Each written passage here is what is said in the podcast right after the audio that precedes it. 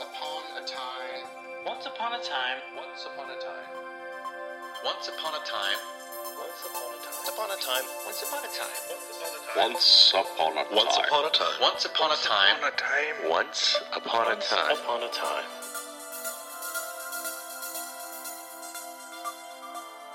Hello, everyone. Welcome to Dad's Read Princess Stories, bonus episode. I'm your host, RPJ, and this week you heard the tale of Cinderella, read by Charles Ross from the fairy tale book Power to the Princess. And if you haven't, then I highly suggest you go back and listen to that episode. It's pretty great. Because in this bonus episode, I sit down and chat with author of Power to the Princess, along with many other books, Vita Murrow. Vita Murrow is a writer, artist, and mother. Vita has a quirky sense of humor and an eye for the weird. When she was in the eighth grade, she was rejected from a special writer's retreat for kids. But that didn't stop her from pursuing her passion. Since then, Vita has been a teacher, a producer, a filmmaker, a program director, and even a puppeteer. Vita loves working with other artists and writers and is always looking to share a chocolate chip cookie with someone. Please enjoy this chat with author Vita Murrow, where you will learn about how and why she got into the world of fairy tale storytelling, the process of writing a fairy tale book in these times, and what she's working on next. I mean, I always feel like as an artist, my job is about conversations and listening.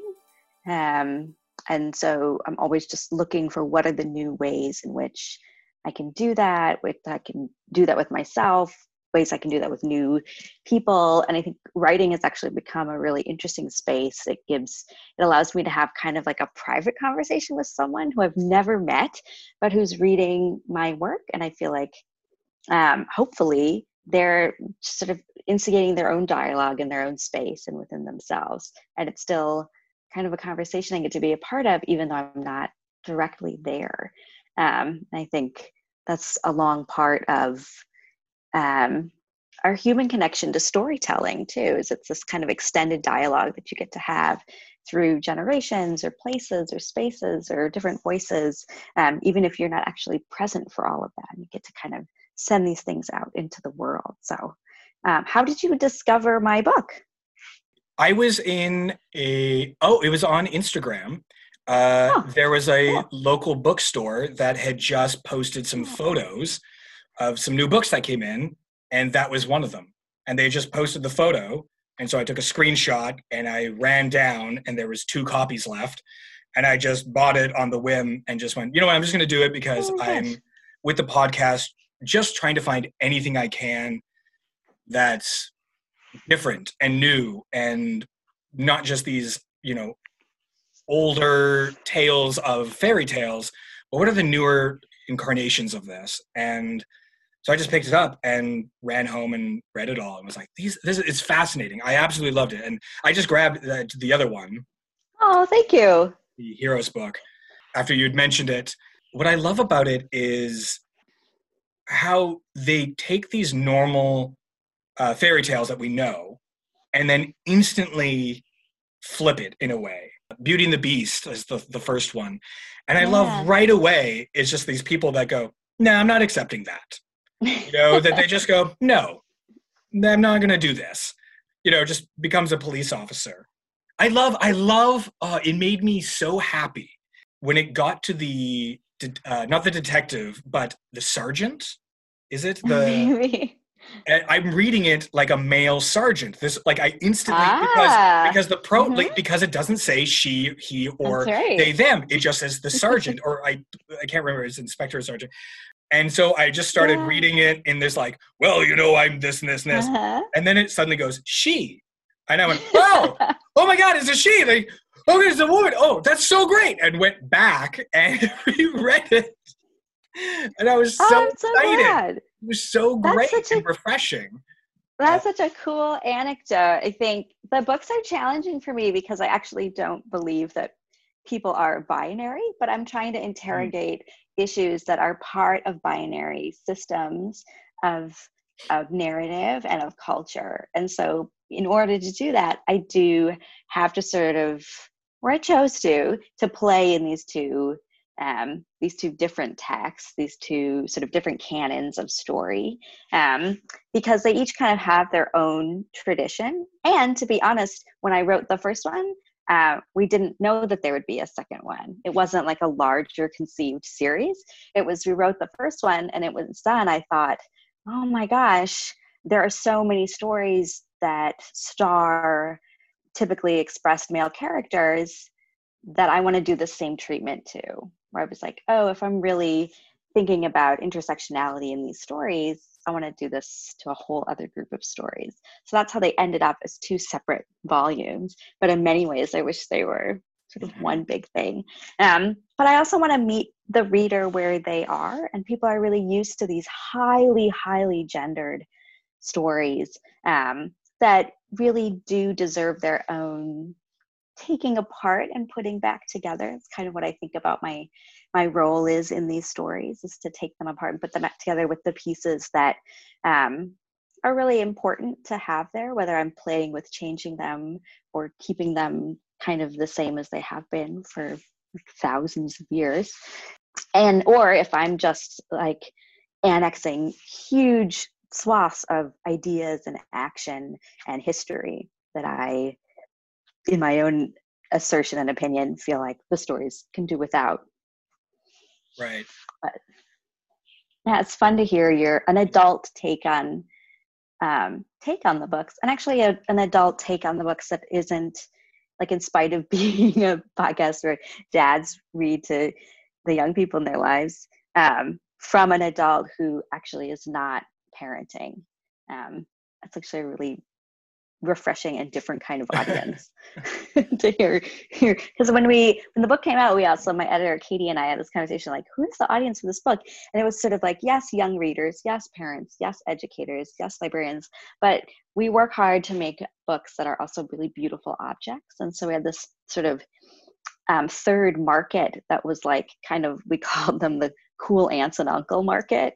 Um, that is just like a generation of people who yeah love disney or love fairy tale or lore or legend or sort of this canon um, but also are ready to see it do something a little bit different um, and there's a lot of nostalgia too that that's a part of it. That's part of why the books look like old treasuries why they're linen bound why they have the gold foil. There is this understanding that hopefully i'm joining uh, a sort of tradition of this kind of storytelling that sometimes looks a certain way. We're kind of playing with it a little bit um, in these books.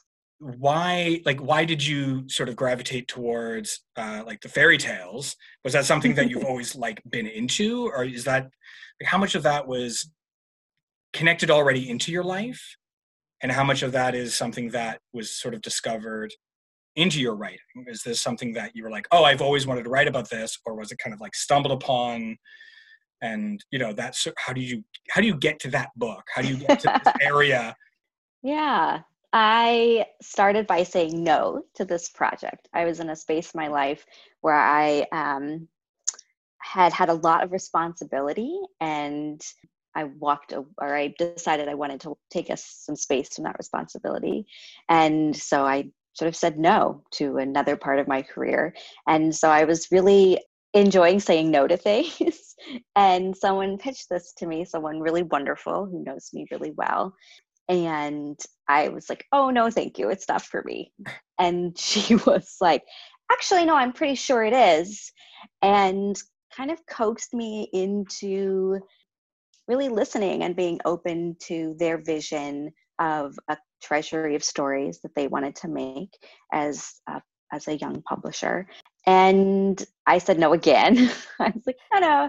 And I even tried to find other books that were already like it. I was like, someone's already made this book. Look, here's some other uh, kind of like feminist takedowns of um, of fairy tales. And and they came back to me and they said, no, what you could make could be really different. And I said, okay, I trust you. And so I think for me, this project really came about through the access point of a working friendship and relationship with someone who really knew me and knows how to push me and challenge me and so every time I talk like with youngsters or schools or young writers, I really try and kind of demystify this kind of cloaked world of publishing um, to one that's really just about the network of peers that you have in your life um, and that sometimes when you let someone really know your work and know who you are then they start to see points of intersection for you and so my friend rachel williams who is the publisher at the time at um, Frances Lincoln Quarto Group. She and I were taking a walk in like an old fort on a very hot day, actually just like this, probably three or four years ago. And she pitched this to me, and she just was like really relentless. And she said, "When I get, she um, Frances Lincoln is located in London. She said, when I get back to London, I'm going to send you some concrete stuff for you to look at." And she just kind of won me over but I will say this is kind of a theme that's happened for me in my life where there's been just a moment of transition, and I've really leaned on a friend and someone who I really know and trust to help encourage me and invite me to take new risks. And this has happened like again and again. So it's sort of no surprise to me that when I left my old job and was looking for what was next, that someone I trust was like, hey, I have this instinct about you. I think you can do this. And she was right. I really, it was hard at first to figure out exactly what I wanted to do and what my relationship was to fairy tales. I think I definitely had a very Disney mediated experience of fairy tales in ways that were both wonderful and nostalgic and fun and tied me into uh, just sort of a cultural canon of conversation and references, but also in ways that I was sort of uncomfortable about. And for all kinds of reasons, um, most of which had to do with this oversimplification, simplification of what relationships are like between people, um, between men and women, between parents and children, um, between children and children, um, something that's a really interesting part of fairy tales and folklore are what the, they ask the reader or the listener or the viewer to do, and that is to take on a tremendous amount of responsibility, which is not necessarily true in all stories. There's a reason why parental figures are removed early in these stories and it's so that the reader the viewer assumes that role and takes on a ton of investment in the characters in the story and that's kind of unique to fairy tales and folklore. Um, and it's something that's been borrowed in other kinds of storytelling and other epic tales and sagas and thematic storytelling in fantasy and science fiction in all kinds of television and, and theater and um, and film. But so I, yeah, I was kind of a reluctant to this, and then it ended up being kind of a lovely muse. But I really leaned on lots of experts, people who know. I think it's one of those things when I'm starting something new and I don't know anything about it, or I sense that I'm a little limited in my point of view. I have a network of librarians that I'm really fond of, and I wrote um, to three of them and was like, help! I signed on to do this book and who do I need to talk to? That's kind of always my first question when I start something new. Who do I need to be in a relationship with? Who do I not know that I need to know? And they were like, ah, you need to know this person, Janet Daniels. And at the time, Janet was working in the graduate office at Harvard, and I live in Boston. And so it was easy for me to pop over and meet Janet for lunch. And she let me know about these two books. And I'll, one is Folk and Fairy Tales by Martin Hallett and Barbara Karasek. And they no longer make this book, it's the fourth edition. And this is the book that I see on my little flags that was my work partner in some ways for Power to the Princess. And then when I went back to write High Five to the Hero, I met with Janet again quickly before she moved away. And she um, let me know about this book. Grimm's Bad Girls and Bold Boys, The Moral and Social Vision of the Tales by Ruth B. Bottigheimer. Um, and that similarly was kind of like a place to check in anytime I was going to start a new story. I would think, okay, what have people already been writing, thinking, taking apart um, in the story that I'm about to work on? And one of the things that was super that I still like, I love this book. I would love to like sit down and reread it again was the depth in which it permeates storytelling among people all over the world. And there's this one reference where they talk about how many people in a room can finish the sentence, My, what big eyes you have, little girl. And know that the end of that sentence is, Oh, all the better to see you with, my dear. And that something like the majority of the world's population can just complete that sentence or my what big teeth you have or my what big ears you have that everyone has a version of that story in their culture in their tradition in their life and they kind of know what the end of that sentence is um, for them which is i was like whoa! And immediately i was like i want to test this theory uh, and i like wrote and called people and popped into um, you know other rooms in the house and was like can you complete the sentence? My what big eyes you have um, see how many people could call that or could even just say i don't remember what the rest of the sentence is but that's part of and be able to point to it as little red riding hood. That's like fascinating. isn't that wild? I was totally Yeah. blown away. Um, but it kind of makes sense. It is these references the references to glass slippers the references to um, coats of arms to rags to riches stories they are foundational and they're quoted or borrowed from in all kinds of places. And that's actually one of the big thrills of writing this book so seeing where else these kind of the motifs in these stories show up in art and music and storytelling consistently over time. Um, but they are just unbearably referential and persistently inspiring to people is really interesting. I'm like, Mhm. what is it that makes these digestible and consumable and that people will consume kind of an excessive amount of these stories or motifs or ideas um, that they're totally comfortable with that having it in your on your linens or your teacups and also coming through your stereo and also yeah in literature and film like that you can go through a day and have experienced like 20 separate references to cinderella or a castle or a fairy Mhm. tale um, is kind of overwhelming there's not other stuff that's like quite like that or where people will use turns of phrases like that will say like oh it's a cinderella story. They're talking about something completely different. Um, you know they're talking about it's like a sports metaphor and you're like what how what? How did this become appropriated in this interesting way?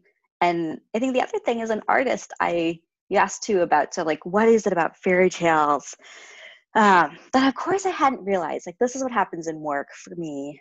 I don't always know what i'm going to discover about myself as a maker or the work that i'm that i'm creating. It's like this additional part of the process where i get to be woken up about something else about myself that i didn't even know.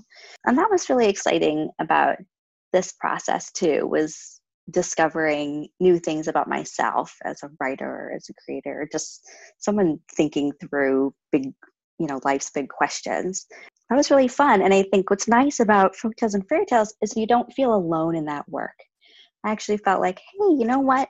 I'm connected to like thousands of people who've also been trying to puzzle out these questions like why we like what we like why we sometimes feel lonely why we sometimes feel empty or astray from our origins or why we sometimes feel overcome with emotion or fear or intimacy or love. It's kind of fun. I was like, oh, look at this. it's this Um, great irony in the ways in which these global stories have been kind of anglicized and kind of whitewashed or colonized.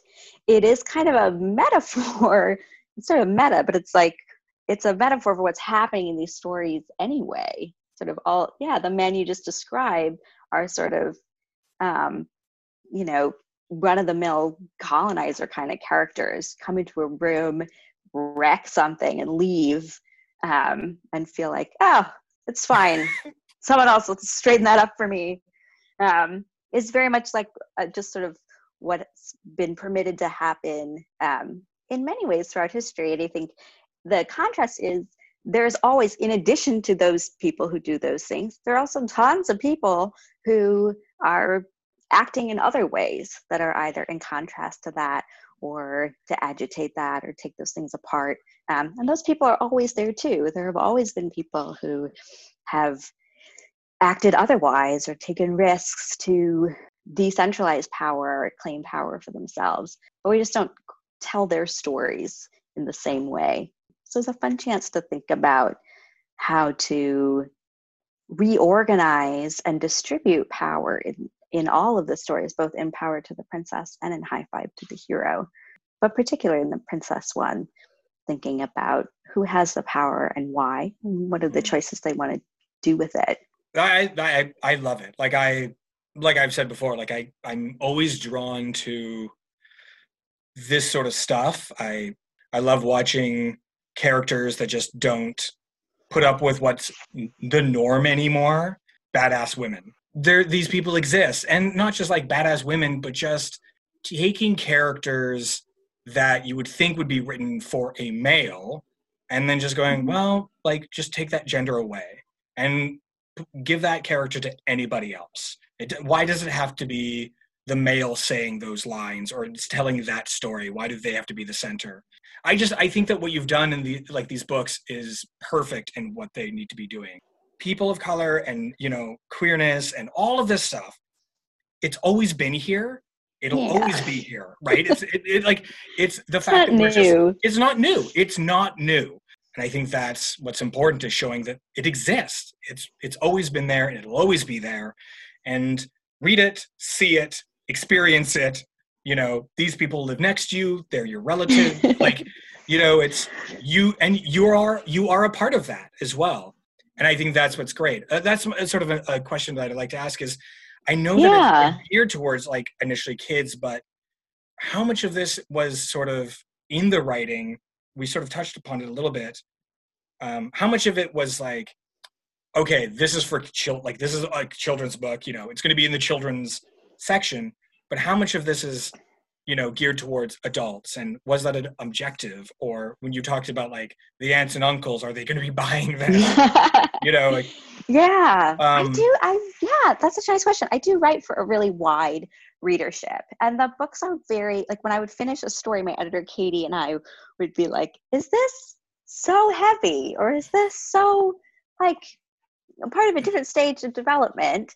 And then we really leaned heavily on the illustrator, Julia Bereciartu, who lives and works in Spain, who's wonderful, to bring these characters to life in a way that honored childhood that's kind of how I talk about her work.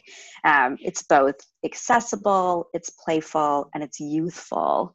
Um, and so she really helps scale the some of the maybe developmentally mature content about which I'm writing and characters and choices and some of the ideas I'm interrogating.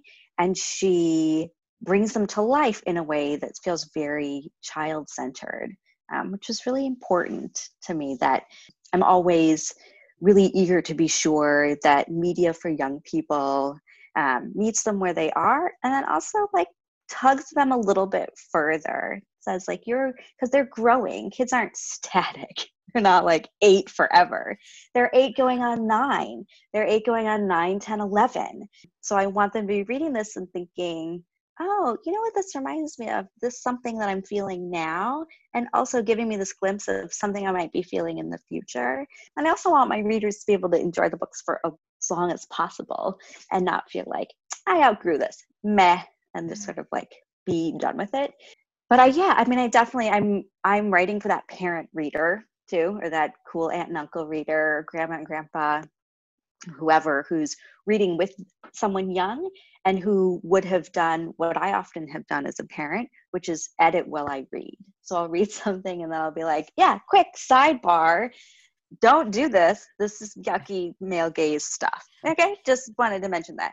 Or I'll like correct it while I'm reading, where I'm like, this for me to just reread this horrible story about Blackbeard is totally condoning all kinds of terrible stuff, mostly to do with lack of consent. And so, do I want to actually reread that and put that out into the world? Or do I want to say, like, here's what's happening in this story? we're actually going to skip this because it's just so gross. And we're not going to put a lot of attention into people who tell stories about that depict people this way, making such unsafe choices for themselves and others. So I wanted my goal was to make a story that you didn't want to skip parts, cross parts out, or self-edit. Where it's like, let's see it, you know, see if that's a goal I can, a bar I can raise to. And I think, you know, they're pretty word heavy, and there's a lot of kind of growing that a reader can do with them where there might be things that you don't quite get now and then later you'll be like oh that's a i've heard that word before kind of come back to it. But yeah i wanted them to be enjoyable for the person that's reading and the person that's listening. And for adults to sort of also in some ways see themselves validated in the pages of the books. I know you're going to share our Cinderella story, but the story that comes to mind the most as we're talking is The Princess and the Pea, mm-hmm. which is mm-hmm. a story about justifying one's existence, right? Sort of that's something you mentioned before. I, I do hope that the book, in many ways, just justifies everyone's existence in it, in the pages, and so that no one ever feels that they have to do that work themselves. Um, it just says you're here, you're included. But in the traditional story of Princess of the Pea, the princess is asked again and again to justify her existence and um, sort of credentials as a princess through this like crazy, you know, like pea under the mattress sleepover thing, which is all kinds of pro- it's like all sorts of red flags, red flags, red flags. But what I really wanted to do with that story was say this is a relationship that's kind of unresolved in the ways that we're used to seeing relationships resolved. And it's two people who are trying to puzzle out what it's like to try different people on through dating and what it's like to form a connection with someone and what different shape that, that connection can be. And I got a lot of questions in the process of writing it and at the end where people were like, but do they end up together? and I was like, I am not going to resolve that in this story. It's really, really important. And it reminded me of a really close peer of mine who um, the two of us were having a coffee one day, and she said, You're the only person who doesn't ask me about this relationship that I'm in with my partner and what the resolution of it is going to be. Hmm. And I was like, I'm the only person you know who doesn't eh, make an assumption about what that partnership is like for you? And she was like, Yeah, I'm the only person. And it just sort of like this light went off in my head that I was like, you know what? There are readers and there are parents and there are families who are also living that and don't want to have to justify that, who want to be able to say to their young person, Yeah, the grown-ups in your life, yeah, maybe haven't figured this out in a way that's satisfying for everyone. Mm-hmm. But it works for our family or it works in our home. And we love you and care about you and we care about each other but this is what our family looks like or this is what our life is like. And to kind of take away that expectation that is a social expectation. It's actually not like a human one. It's just a socially constructed set of expectations that are like oh are you going to end up this cohesive permanent union? I don't know. Yeah. Um, and i'm definitely from a generation where i myself i'm a child of of multiple divorce and my peers are i don't know if any of us have intact um, parent unions. And so it felt really false and nutty for me to keep sort of perpetuating this idea that there are these ways in which adult relationships are resolved that are fixed. Didn't quite feel truthful and I do try and always tell the truth. It's something that I talk about when I do school visits or other visits or work, work with kids. Even though I write make believe and fiction, I do in that always try and tell the truth, uh, which is what makes my writing hard to write sometimes because um, I'm writing about, yeah, when real things that are really hard uh, for all of us. Was there any fairy tale that you just were like, I'm not touching that? right or any subject or was there was there was there anyone that you wanted to do but it just just didn't work out like so you know you're just like this is like the unfixable or you know it's just not it's not meshing like it, just, it always blew me away when i never knew what was going to come after the first few. Hmm. And that's what I love. Like after the Little Mermaid, which is the second story, I'm one of those people that like I'll watch a movie and I'm like, it's this. And my fiance, says, Mhm. what do you mean? I'm like, you just it's the. Scooby Doo. It's the Scooby Doo effect. That's all you got to do. Is just look at the one person, and you can figure out any sort of thing in storytelling. You just Scooby Doo it.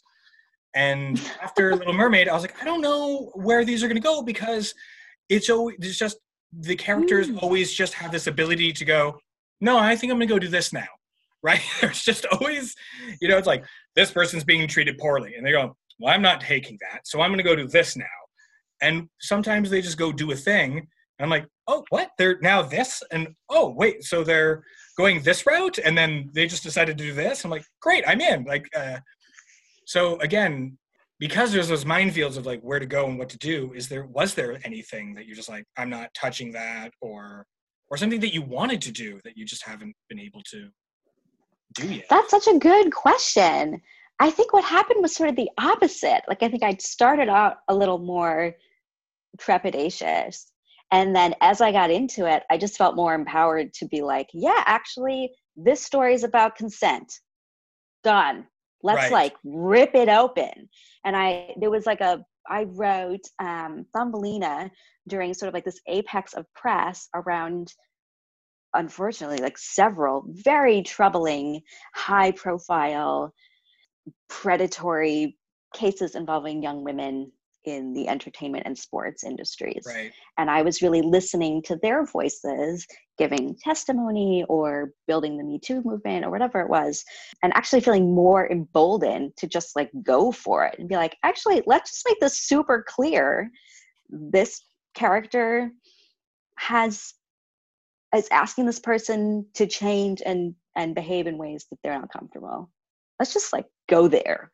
Where i think before i might have been a little more like oh it's so we can like tiptoe around it or like i don't know maybe it's and then instead i was like once i got through sort of like the first three stories and to be fair they're not um, organized in the book in the order in which i wrote them so sometimes Mm. i'm like oh what what's this story here but i think before our call i was looking back in my file i did beauty and the beast first and then cinderella and it wasn't like till a little bit later that I was into things like Thumbelina and Zadie, which is Scheherazade. I think that was one in particular that was really complicated, and at first uh, we weren't sure how to make stories that come from Arabian Nights palatable, accessible, and anti-racist.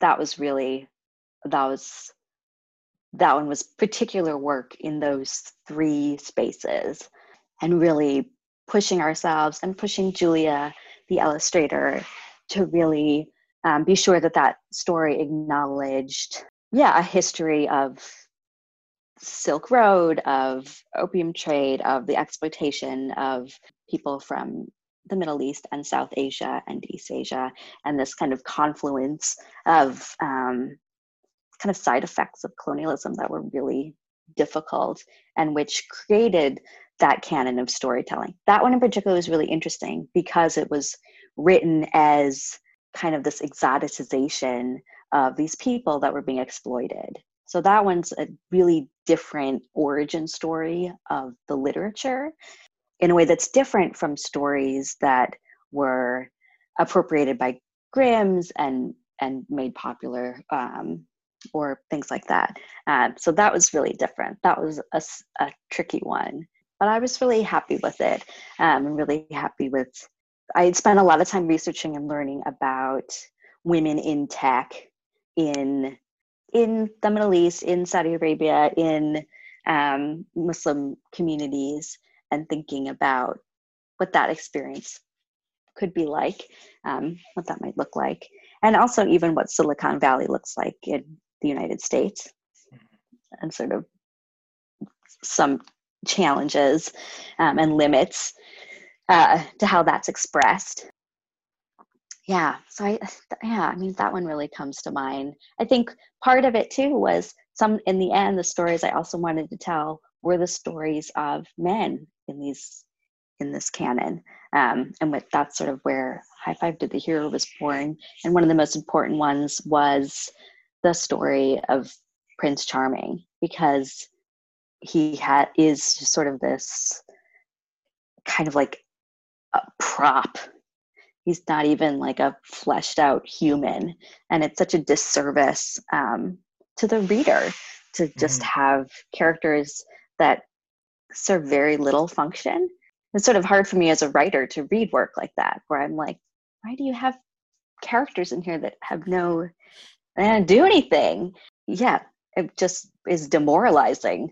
And what and what that's like, what it's like to Mhm. read stories where the person you could identify with is kind of like empty and useless.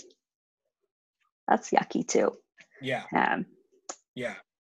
Um, the so when you when you were when you're writing these characters and doing that research, how much of them are based off of like actual people? Like you've obviously done the research, like you were saying, on you know some of the names are slightly changed, or you know they're from a different background than you would like traditionally expect.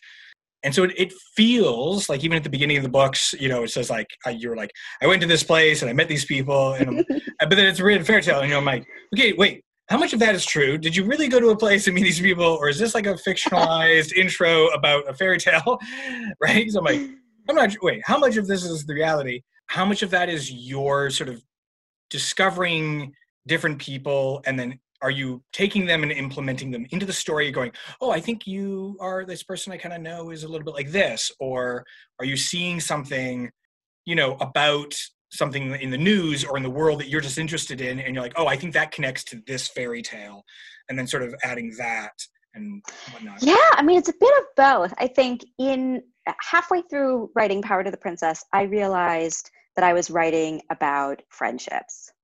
And so I just like went for it. And I was like, let me just really like think about the people in my life who I count as friends and what that means to me and what I get out of those relationships and what those people are telling me about what's complex about living their own lives. Um, and so much of that, yeah, much of the depth of the characters that I'm trying to build are based on real people for whom I'm in real relationships with, where I'm like, oh, I'm learning from you. You remind me of of what's happening in the life of this character. Um, and some of it is a little bit bigger. It's would be like I mentioned about Thumbelina, like things that were just happening sort of writ large in in public media and spaces and feeling like oh you know this is like an analogy to exactly what's happening in the story. I create these kind of research tables and mood boards for every single one of my stories. I have a background in fine art and film and video and so i craft as a writer with the traditions of cinema in mind so i plot character arcs um, in a very screenwriterly way. And so, because of that, I also create these sort of like boards, for lack of a better word, just as I would for any kind of production. That's like, oh, this is the mood for the environment and these are what some of the character inspirations look like and these are the this is the music that i'm listening to these are the plays that i'm listening to i listen to lots and lots of musical theater writing Power to the Princess specifically. It started because I would listen to ballets and musicals that uh, quote or reference or inspired by these stories. So I'm listening to Sleeping Beauty, I'm listening to Wicked, I'm listening to Into the Woods, I'm listening to uh, Les Mis, these sort of like epic journey stories um, while I'm writing. So I'm like trying to build these little like immersive pods that I can pop into while I'm working on a story.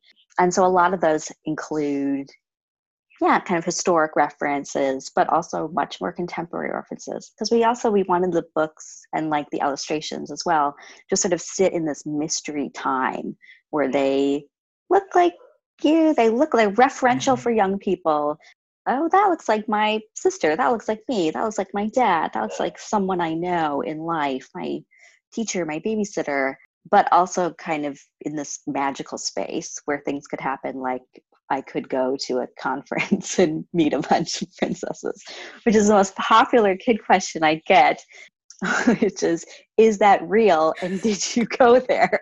And it's sort of, I offer that very unsatisfying adult to kid answer. That's like, whatever you think is real. If you believe in the magic of these stories, then yes, I did do that.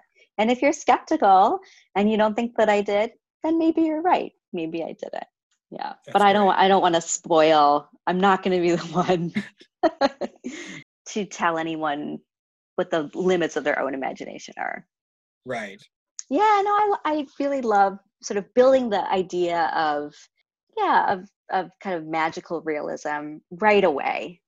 Because I think that's really really important. That's something I want readers to always to know right from the beginning that there's parts of this that will feel real and parts of this that will feel magical and that those two things can exist together in the same place all the time you can you don't have to you don't have to separate those two you can you can dream big in reality i think that's really important especially in a time like we're going through right now that is very emotionally complicated for all of us as a kind of global community and to sort of be able to hold those two things at once um, both things that are real and things that are made up and, and imaginary we need to be able to do those two things at once i Yeah. think I was going to ask you about this uh, this third book. I I haven't been able to. I mean, I'm going to have to probably order it because I I was like, oh, I can't find it anywhere else. But you were saying it's uh, is is it co-written with your husband? yes Yes. okay so, So- i make And I haven't myself. looked at it, so I just was like, I'm not going to look at it yet. I'm just going to ask you what it's about and just get it from you. With this, uh, Yeah, my husband Ethan Murrow and I um, have been working together since we met, and we worked together. I was his kind of director of photography for a long time. He is a large scale graphite and ink artist. He makes huge, huge drawings and wall installations and things like this. And so he works with photography a lot and from performance. So we started out working together. He would dress up in these uh, like ridiculous, weird, magical outfits, and we would go out into the world. And I would take these photographs, and then we would work on building these composite drawings in Photoshop with all kinds of weird references and appropriation and yeah, I don't know, just weird stuff, and put them together, and then they become these big drawings for him. Um, and something we did once together was build a whole body of work that was around a short film called Dust, which you can find out in the world. I think it's on our website, twomurrows.com. And then our lives sort of evolved, and we um, have two kids. And so the way in which we work together needed to change. I could no longer like hang out on sets with my camera all day. Life looked different. And I had my career had changed too. I'd taken a different position as an educator. I was a literacy specialist and a teacher for many years, and then I ran a kind of regional literacy program. So it kept me more in the office and out of the studio. So we still really wanted to work together. So we started, I sort of had, we had this connection to children's literature and publishing. And my same friend who invited me to write Power to the Princess um, invited Ethan and I to make a wordless picture book together.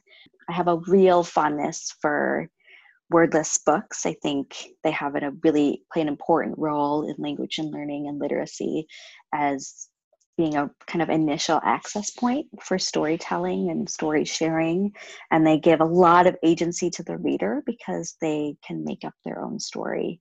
But there is something there that's happening um, that gives them clues about, yeah, the language or the characters or the things that are happening. So our first book, The Whale, came out kind of a long time ago, maybe four or five years ago. Gosh, maybe more and um, we work with live actors so i grew up as like a kid actor in minneapolis and so i have such affection for child talent and community theater and just that world it wasn't it gave me so much i didn't want to walk away and never see it again. So we hire young actors. It's so, so fun. No one's ever been in a kid's book before. It's like a fun sort of pitch to put out into the world. Like, would you like to be featured for all time? And so the whale features two young actors who are started as rivals in a kind of competition to see a mysterious whale and end up as teammates. And um, they take ages to make because we use live talent. So I cast and run these like live photo shoots, and then we go into Photoshop shop and put them into the world of our story. And then we project the images we've created, and then they're all hand drawn. And so the pictures for the whale are probably like this big, they're really quite large. And so when they're done, we need a little bit of a break. But then the following three years, we worked on this newest book called Zero Local. And it's the story of a uh, subway train car full of passengers and a uh, we call them big passenger, but they're kind of a benevolent stranger. They join the community on the train and they're an agent of change. And they bring a world of art making and kind of careful consideration and change the mood on the train. And every day, Big Passenger comes and makes a little piece of art for the driver of the train. And the sort of affection and kindness in the train car grows. And very much like our mentor text, which is Mary Poppins, one day the benevolent stranger feels that it's time to leave. And they leave, and what they left behind is kind of the legacy of their creative work. But the train wasn't entirely ready to receive their gift, so it starts to descend into a little bit of tension.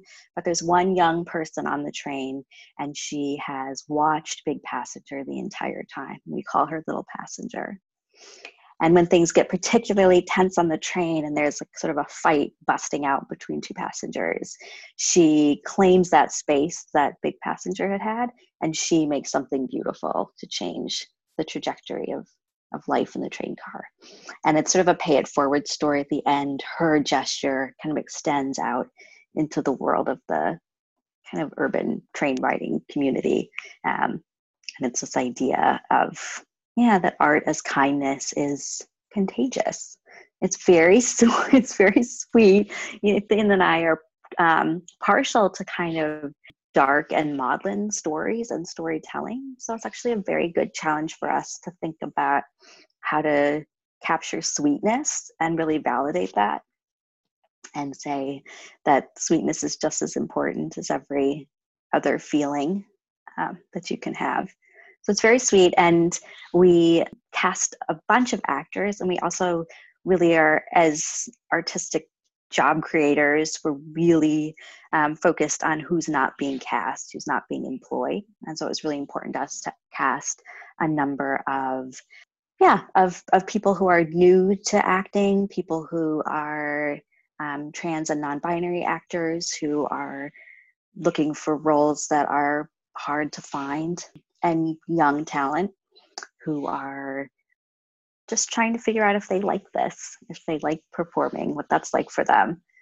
So we had one child talent, and we actually also cast her mother, um, which was really fun. And then an older kid, and then the rest were all kind of young adults. It was really, really fun. They take forever. We built a set.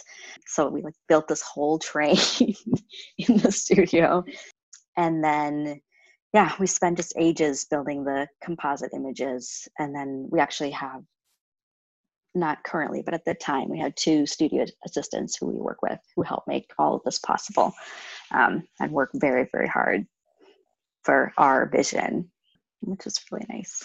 And then we start a new graphic novel kind of post-apocalyptic adventure story in august basically um, we'll start developing test images for that. And that, because of budget, we are not working with live talent. We're working with maquettes and models, so little puppets that we'll make, that will live in these worlds. Because there is a lot of, in publishing, there's a lot of fussy changes that are different from working in in the art world there you know we'll get notes back that are like can her braid be on the left side you know, and you're like, no, I spent like 10 grand on a photo shoot and her braid is on the, no, I'm sorry, I can't do that.